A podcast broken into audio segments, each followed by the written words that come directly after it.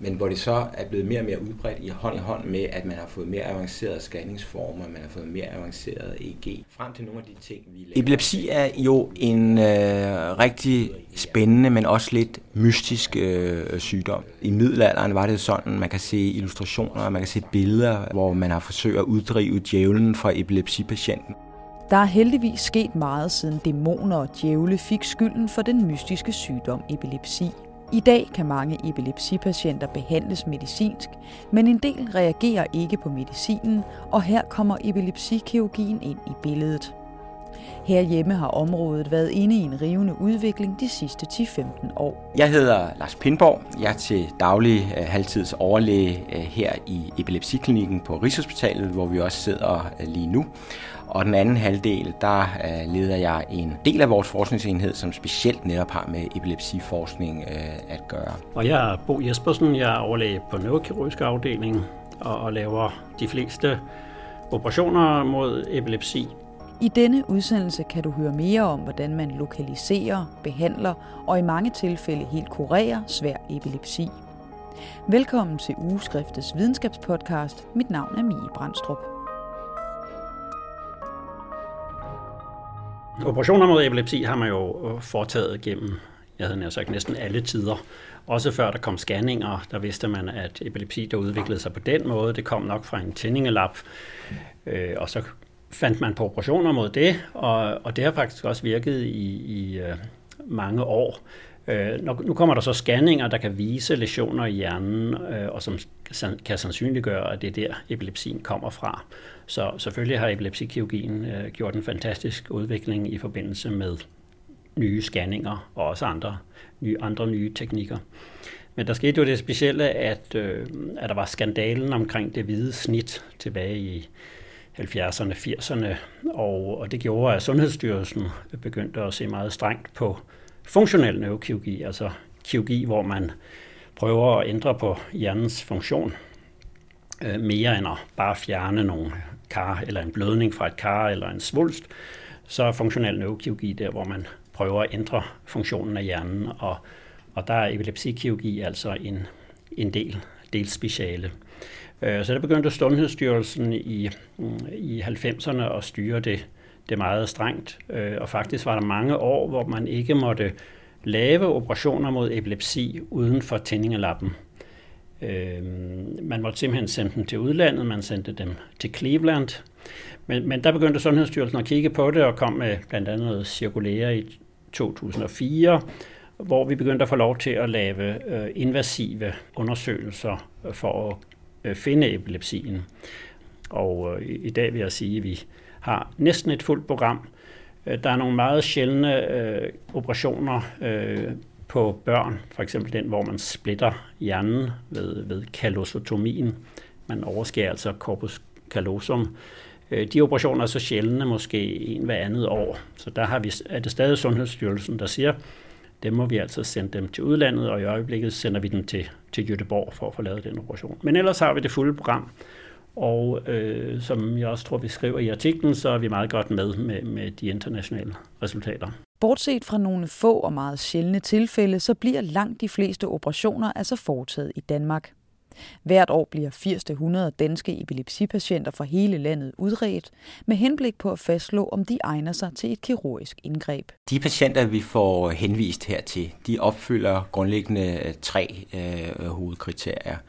Øh, det ene er, at øh, medicinen ikke længere virker. Vi regner med, at i Danmark er der cirka mellem 40 og 50.000 patienter med epilepsi og cirka en tredjedel af de patienter, der ligegyldigt hvor godt vi behandler, ligegyldigt om vi tager alle de præparater, vi har i brug i kombinationer i fuld dosis osv., så giver det ikke anfaldsfrihed, som vi ved, at det er virkelig det, der betyder noget for epilepsipatienter. Det andet kriterium, øh, som er, er vigtigt, det er, at det er en fokal epilepsi. Vi skal ligesom kunne finde det sted, hvor epilepsien har sit øh, udgangspunkt. Herved er også cirka halvdelen af patienterne også udelukket for kirurgi, fordi halvdelen af patienter cirka med epilepsi har en såkaldt idiopatisk generaliseret epilepsi, hvor der ikke er et specielt sted, man i hvert fald har kunne finde endnu, hvor epilepsien starter, hvor der formodentlig er en kombination af nogle genetiske faktorer, der gør, at vævet i hjernen laver epileptiske anfald. Det tredje kriterium, som også er vigtigt, og som også knytter sig meget til det, som Bo siger, det er, øh, og det er, hvor Bo bruger betegnelsen det funktionelle, det er, at øh, det skal være sådan, at epilepsien har en stor betydning for patienten, sådan så den risiko, man løber som patient i forbindelse med et kirurgisk indgreb, at den på en eller anden måde står mål med det tab i og det er vigtigt i livskvalitet, som øh, patienterne oplever som følge af deres øh, epilepsi. Så det, det er ligesom de tre hovedkriterier. Det er de patienter, vi ser, øh, som kommer til os. I artiklen der står, at, øh, at der går omkring 11 år fra, at man øh, får sin epilepsi, til at man øh, måske kommer herind og, og, og får foretaget et indgreb. Hvorfor går der typisk så lang tid? Man kan sige, at det der vil gøre sig gældende, det er, at man ved, ligesom hvad man har. Det kan godt være, at det er et liv, hvor man flere gange om ugen har store anfald, og, og altså alvorlige generaliserede anfald med kramper, bevidstløshed og skader og risiko for tidlig død. Alle de ting, der følger med epilepsi. Men man kender sit liv på en eller anden måde. Og det at skulle igennem en neurokirurgisk operation, man kan ikke være helt sikker på, øh, hvad der sker. Kunne man være den, der var uheldig, selvom det måske kun er, hvad skal man sige, en ud af 50, som har en komplikation, som skal genoptrænes en smule, og dødsfald har vi for eksempel i vores program efter operation øh, ikke set, men øh, kunne man være en af dem? Og det er klart, det betyder noget psykologisk for vores øh, patienter. Vi har faktisk øh, aktuelt øh, øh, indgået øh, i et samarbejde med Sundhedsstyrelsen og også øh, patientforeningerne blandt andet omkring at øh, bedre indsatsen for patienter med øh, epilepsi, herunder også alvorlig epilepsi, som det her er. Og vi har drøftet meget, hvad, hvad, hvad kan vi gøre? Øh, fordi der er ingen tvivl om, der er en vis øh, stadigvæk øh, ret øh, ringe kendskab til muligheden for epilepsikirurgi som et alternativ til medicinsk øh, behandling. Så vi, og det er også derfor, at vi har lavet statusartiklen til ugeskriftet for at komme ud til alle læger, at, at vi ser i virkeligheden gerne, at så snart man siger, at nu virker medicinen ikke længere, og det er der en definition for, det er nemlig, når man har prøvet to måske tre, men i hvert fald to, tre øh, lægemidler i fuld dosis, øh, uden der er indtrådt bivirkninger, som er årsagen til, at man holder op, før man ellers ville være holdt op. Når man har prøvet det, enten som enkelt lægemiddel eller i kombination, jamen så bør man faktisk vurderes med henblik på, om det kunne være noget. Det vil sige, at den læge, du sidder sammen med, ligegyldigt om det er i Roskilde, eller i Solrød, i Ringkøbing, hvor det er henne, skal stille dig spørgsmål og sige, nu skal du høre, der er denne her mulighed. Øh, du kan blive for eksempel sendt til Aarhus og vurderet med henblik, der med henblik på, om du måske skal videre til København eller Diana Lund for at blive udredt. Men du skal i hvert fald vide, at muligheden er der, og du skal have tilbud, og det skal skrives ned i journalen. Men når I så får en, en, en patient ind øh, her på afdelingen, hvad er det så for et apparat, der går i gang i forhold til at fastslå, jamen, hvad er det for en type patient, hvad er det for en type af epilepsi, og, og hvad kan vi gøre i det her tilfælde? Altså, for det første skal vi jo have et EEG, der virkelig viser, at øh, der er tale om epilepsi. Og også meget gerne et EEG, der antyder, at det måske kommer fra et mindre område i hjernen. Den, e, I det mindste den ene hjernehalvdel skal vi gerne have lokaliseret. Også gerne om det er for tilbage til ned mod tændingelappen. Det næste, vi kigger på, det er jo selve anfaldene. Hvad sker der under anfaldene? Er det typisk for et specielt sted i hjernen? Øh, for eksempel det her med tændingelapsepilepsien har man den, den opadstigende fornemmelse nede fra maven. Øh, man kan have nogle lugtehallucinationer. Øh, så det, der hedder semiologien, altså udviklingen af anfaldet, det kan fortælle os noget om, hvor det ligger. Og det interessante er jo, at for os er det, er det vigtige, hvad der sker i de første sekunder, eller halve minut, hele minut af et anfald. Alle epileptiske anfald kan sprede sig til hele hjernen, og i, og i sidste ende give det, der hedder et generaliseret anfald, altså hvor patientens arme og ben øh, ryster, og de har frode om munden, og hele sengen ryster. Øh, men det er i virkeligheden uinteressant for os. Det kan godt være, at vi lader anfaldet køre videre på skærmen, og så ser vi til sidst, hvor er det den sidste trækning i arm er, som tegn på, at, at fra den hjernehalvdel, det var den, den, der blev sidst involveret, og derfor øh, til sidst øh, var den, der ligesom øh, stoppede helt anfald. Øh, men altså for os er det vigtigt, hvad der sker øh, i de allerførste sekunder af et anfald. Derfor er det også meget vigtigt, øh, øh, de oplevelser, patienten selv har i de første sekunder, altså det, der hedder aura. Fordi hele ideen er jo, at vi får skåret det lille område, der sætter anfaldet i gang, at vi får skåret det ud. Så det spreder sig til resten af hjernen. Det er uinteressant for os, kan man godt sige. Nu nævnte Bo det med den opadstigende fornemmelse, men det kan også være øh, patienter, som hører musik i det ene øre for eksempel, eller har meget sådan sceniske, komplekse visuelle hallucinationer, eller helt tredje ting. Der er mange uhyre interessante oplevelser, som patienterne i virkeligheden har i forbindelse med epileptiske anfald. Men er det vidt forskellige anfald, og kan vi jo baggrund af sige, det sige, at så må der være flere forskellige steder, hvor øh, anfaldene starter, så er det klart, så er vi en lille smule på vagt. Det er også sådan, at vi indlægger typisk patienterne i fem døgn, hvor vi trapper medicinen ud med henblik på at fremkalde anfald under indlæggelse. Og der har vi netop den der sammenstilling af på den ene side, at vi kan observere anfaldene og interviewe patienterne om deres anfald, når der er anfald, og på den anden side kan vi så se, om der er e forandringer. Så hvis der ydermere er ligesom forskellige typer af anfald, og EEG'et også tyder på, at for eksempel et anfald starter i pandelappen på højre side, og et andet anfald starter i tændingelappen på venstre side, så vil det typisk være sådan, at så øh, ser det ikke så godt ud med henblik på operation.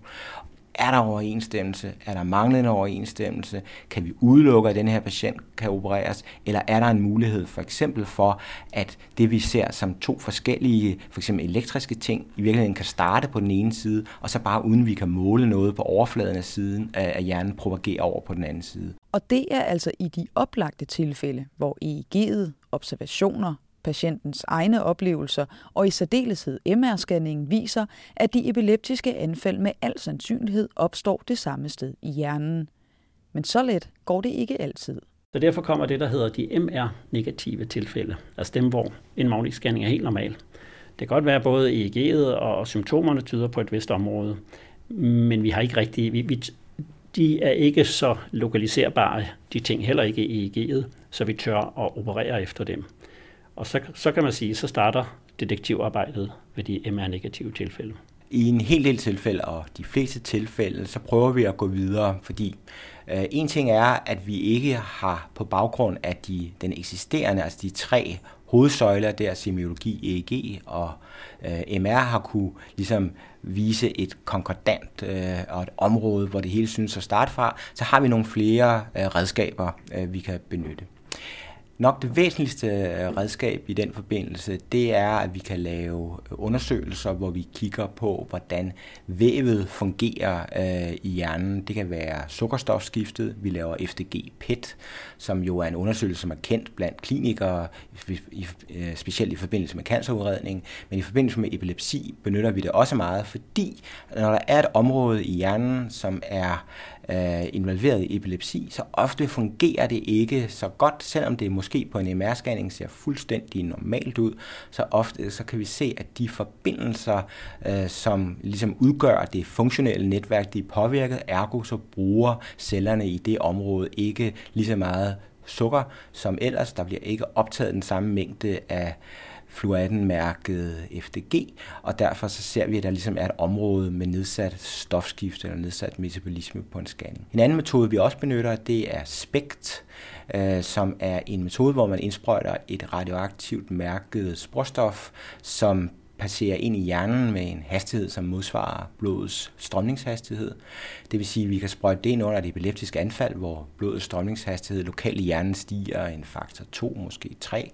Øh, og øh, derved kan vi så, øh, når det hele passer sammen, så påvise områder, hvor der er en øget øh, blodgennemstrømning ved at scanne øh, patienten efter en halv time eller en time. Det her sporstof fungerer lidt som en trojansk hest, så når det først kommer ind i hjernen, så bliver det også derinde, og derved kan vi så meget smart vente en times tid på, at patienten er kommet til sig selv og fået det godt igen, og så kan vi lave scanningen. Det er sådan lidt det med scanninger. Noget andet meget væsentligt, som vi også øh, arbejder med lige nu, det er øh, at bruge øh, EEG øh, og også øh, tilsvarende EEG MEG, altså hvor man ser på magnetisme, øh, og bruge det øh, i den epilepsikirurgiske udredning. Og det er vel at mærke, hvor man ser ligesom det, det EEG, vi er vant til. Man ser på de elektriske eller de magnetiske forandringer, men så kan man gøre det, at man faktisk ved hjælp af nogle avancerede computeralgoritmer kan øh, slutte sig tilbage fra, hvor man ser de magnetiske eller de elektriske forandringer på overfladen, kan man slutte sig tilbage derfra til, hvor de starter henne i hjernen. Det fund kan man så lægge oven på en strukturel MR-scanning, og så kan man sige, jamen for eksempel for denne her patient, der ser det ud som om, at de elektriske eller magnetiske forandringer, de starter for eksempel i hippocampus på højre side. Så det er også øh, en, en undersøgelse, vi, vi benytter. Fælles for de her øh, undersøgelser, øh, det er, at øh, vi bruger dem med henblik på at kunne bekræfte eller opstille nye hypoteser for, hvor epilepsien kan have sit øh, udgangspunkt. Er vi ikke sikre på det, men vi mener, at vi for eksempel har to øh, væsentlige hypoteser, nemlig for eksempel, at epilepsien i sin mest simple form starter i tændingelappen enten på venstre eller højre side, men det kan også være, at som en patient, vi for eksempel for nylig opererede fra, fra Jylland, hvor vi havde den hypotese, at epilepsien starter enten i tændingelappen på højre side eller i pandelappen på venstre side. Øh, vi havde nogle MR-forandringer begge steder, og vi havde også nogle elektriske forandringer begge steder. Så kan vi gøre det, at vi lægger elektroder ind i, i, øh, i hjernen, og det tænker jeg, at du skal fortælle lidt om. Ja, fordi øh, skal man lave et EEG på overfladen, altså et skalp-EEG, så skal de små strømme jo, de skal jo først igennem noget hjerne, noget af hjernebakken, hvor epilepsien udspiller sig. Den ligger nogle steder i hjernen i dybe foldninger, Øh, så først skal det ud gennem noget hjerne, så skal det igennem hjernevæske, ud gennem hjernehinderne, kraniet, skalpen og håret, øh, for til sidst at komme ud til de øh, EEG-elektroder, der skal fange, hvad der sker. Øh, så der kan gå mange små strømme tabt i det system, øh, eller der kan være fejltolkninger af, at det faktisk ser ud til at have løbet en helt anden vej strømmende. Så derfor er det, at vi kan lægge elektroder ind i hjernen eller på selve hjernen, øh, for at få et EEG, der er tættere på. Øh, vi er efterhånden gået helt over til det, vi kalder dybde elektroder, altså at stikke cirka 1 mm tykke elektroder igennem hjernen, øh, og en elektrode kan så have op til øh, 10-12 kontaktpunkter, som hver kan optage et lille EEG. Og det kan være, at vi lægger for eksempel 10, måske 15 elektroder ind i hjernen, øh, og så ganger vi med 10, så har vi 150 kontaktpunkter at kigge på. Det er klart, at vi kan ikke undersøge hele hjernen på den måde, så vi skal have os en god øh, plan, en god teori i forvejen. Og det er der alle de forskellige undersøgelser måske kunne samle os om et mindre område, vi skulle, skal sige, det er det her, vi skal, skal, skal undersøge nærmere med vores dybde elektroder. Det, der kunne være problemet, det er, hvis det river et, en mellemstor pulsår over. Så kan man få blødninger i hjernen. Og det er derfor, vi lægger den meget, planerne meget nøje ud fra en magnetscanning, hvor vi har givet kontrast, så vi kan se øh, selv ret små øh, blodkar. Fordi så kan vi tegne nogle stiplede linjer i computeren på magnetscanningen, øh, og så ved at spænde en ramme fast øh, på patientens hoved, det er det, der hedder øh, den stereotaktiske teknik, øh, så kan vi omsætte vores stiplede linjer i computeren til øh, nogle koordinater, det er en koordinat, øh, tre koordinater for øh, det punkt, hvor elektroden slutter, og så to øh, buekoordinater, der fortæller, hvilken retning det har ind i hjernen. Så de øh, seks øh, koordinatsæt for hver elektrode kan vi så få printet ud og indstille rammen, og så har vi et lille rør, der peger på kraniet, øh, og lige præcis viser, hvor vi skal bore det lille 3 mm store hul og føre den 1 mm tykke elektrode ind. Øh, så med den teknik er blødningsrisikoen ret lille. Altså vi plejer at sige øh, samlet set 1-2 procent. Og der er jo også en risiko for, at vi får lagt alle elektroderne ind. Så kommer de op i emoen og igen bliver trappet ned i medicin. Og vi ser nogle anfald, men måske kan vi stadig ikke sige, hvor epilepsien startede. Ja, så det er vidderligt øh, lidt af et, øh, et detektivarbejde, som du også selv sagde tidligere. Ja, altså man kan sige, at det, vi beskri- det jeg beskriver her, det er jo bare en en diagnostisk undersøgelse, sågar forbundet med nogen risiko. Man kan vende tilbage til at sige, at patienterne skal være meget motiverede. Øh, vi skal virkelig have en epilepsi, der er meget generende for patienten, og vi skal i sidste ende have en, en rimelig chance for, at vi finder det her område, som vi måske kan skære ud.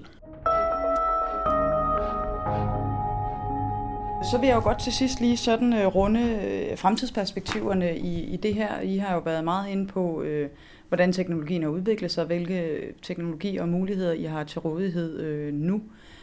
Men hvis vi nu kigger en 5, 10, 15, 20 år ud i, i fremtiden, altså øh, hvor kan specialet epilepsikirurgi øh, bevæge sig hen? Jeg betegner det jo som en meget klodset måde at behandle epilepsi, altså at skære et område af hjernen ud. Øh, en lidt mere sofistikeret måde kunne være at øh, lave en lesion i området. Og der arbejder vi lidt med det, vi kalder radiofrekvenslesion, altså stikke en lille probe ind og sende radiofrekvenser ind på elektriske radiofrekvenser, som brænder en lille lesion.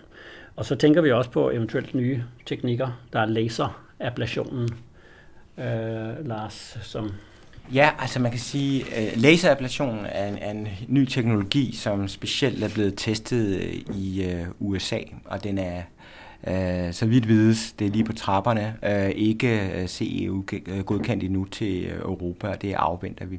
Men det er, en, det er en meget smart teknologi, hvor man for enden af sin, øh, hvad skal vi kalde den, elektrode, som man, man placerer i hjernen, præcis ligesom vi gør ved, ved intrakraniel registrering, SEEG, så har man en laserprobe, øh, som man så kan aktivere, og den kan så medføre, at der bliver overført energi, der sker en temperaturstigning i vævet, men en meget velafgrænset temperatur temperaturstigning. Øh, det vil sige, at det er ikke sådan, en, en, sådan, at temperaturen spreder sig ud i vævet. Det er en meget mere lokaliseret temperaturstigning. Det vil sige, at man kan også lave en meget mere lokaliseret øh, destruktion af vævet i området. Og så ydermere, så kan man kombinere det ved, at patienten ligger i en MR-scanner under indgrebet. Det man kan i MR-scanneren, det er, at man faktisk kan omsætte ændringen i øh, magnetfælder til en temperaturmåling. Og derved kan man meget præcis styre, hvordan man øh, brænder, sådan, så man kan sige, at når området, det område, man for, på forhånd har defineret, har nået, lad os sige, 60 grader for eksempel, så stopper man, og så trækker man måske øh, elektroden lidt tilbage, og så brænder man yderligere et område. Det vil sige, at man kan lave et meget mindre indgribende og mere lokaliseret øh, indgreb. Og så kan vi måske også komme ud i det, også nogle af de patienter, hvor vi siger, jamen det kan godt være, at vi ikke kan gøre jer helt anfaldsfri, men vi kan måske ligesom indkapsle området, måske sikre, at der ikke kommer de store anfald, og vi kan måske også behandle flere områder i, i hjernen øh, samtidig. Så der kommer i virkeligheden et tilbud øh, inden for de næste 5-10 år til patienter, som er mindre indgribende. Øh, man skal, man, altså I USA er det faktisk sådan, at de siger, nu er de jo altid så øh, optimistiske, og de lægger ikke skjul på noget i USA, men de siger, at patienten bliver behandlet om fredagen og på arbejde om mandagen. Øh, så der ligger nogle perspektiver der, og, og, og, og på den måde også for netop at gøre det mere øh, psykologisk acceptabelt eller muligt for patienterne at, ligesom at, at, at blive behandlet. Når det gælder udredningsprogrammet, drømmer vi jo om det øh, billede af hjernen, det skivebillede af hjernen, der viser en lille farveplet, hvor det hele starter. Øh, og der skal vi nok også vente mange år, inden vi får den undersøgelse. Endelig kan man sige, at den ultimative behandling af en elektrisk forstyrrelse i hjernen kunne måske være elektrisk eller kemisk, frem for resektion og lesion. Øh, og det, det er nok også et sted ude i fremtiden. De, de eksisterende modaliteter, vi har, øh, arbejder vi hele tiden på at forbedre. Der har vi et fortrinligt samarbejde med både Rigshospitalet, Diana Lund og Aarhus. Øh, og der er blandt andet øh, nylig udgået en PUD fra Aarhus omkring MEG, som har vist, at øh, MEG øh, er rigtig god, godt til at, at, at påvise øh, det epilepsgene område i mange tilfælde, men, men nok ikke i de fleste desværre. Men, men, men sådan, sådan er det. Det er de vilkår, vi arbejder under, men vi har et rigtig godt samarbejde med Aarhus. Vi laver selv øh, HDEG.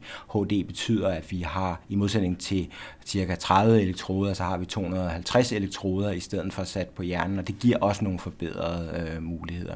Endelig så det nyeste, vi arbejder med lige nu, det er øh, en forbedret MR-scanning. Det er sådan, at der er et nationalt projekt, hvor der vi har fået en ny 7 Tesla MR-scanning med et magnet med en feltstyrke, der er cirka dobbelt så stor godt og vel, som de sædvanlige 3 Tesla-scanner, der, der kører. Det giver nogle, nogle øh, muligheder for at kunne se nogle forandringer, som vi ellers ikke lige så tydeligt kan se. Og det afventer vi også, og det har vi en PUD aktuelt i gang med at, at, at teste her på, på Rigshospitalet. Øh, så det har vi også forventninger til. Men det er rent nok, hvad Bo siger, den der store gennembrud, altså drømmen om, at man kan øh, lave en undersøgelse lige så let, som hvis man skal påvise en plet på lungen med et røntgenbillede, den venter vi stadig på. Øh, og øh, ja, spørgsmålet om den nogensinde kommer.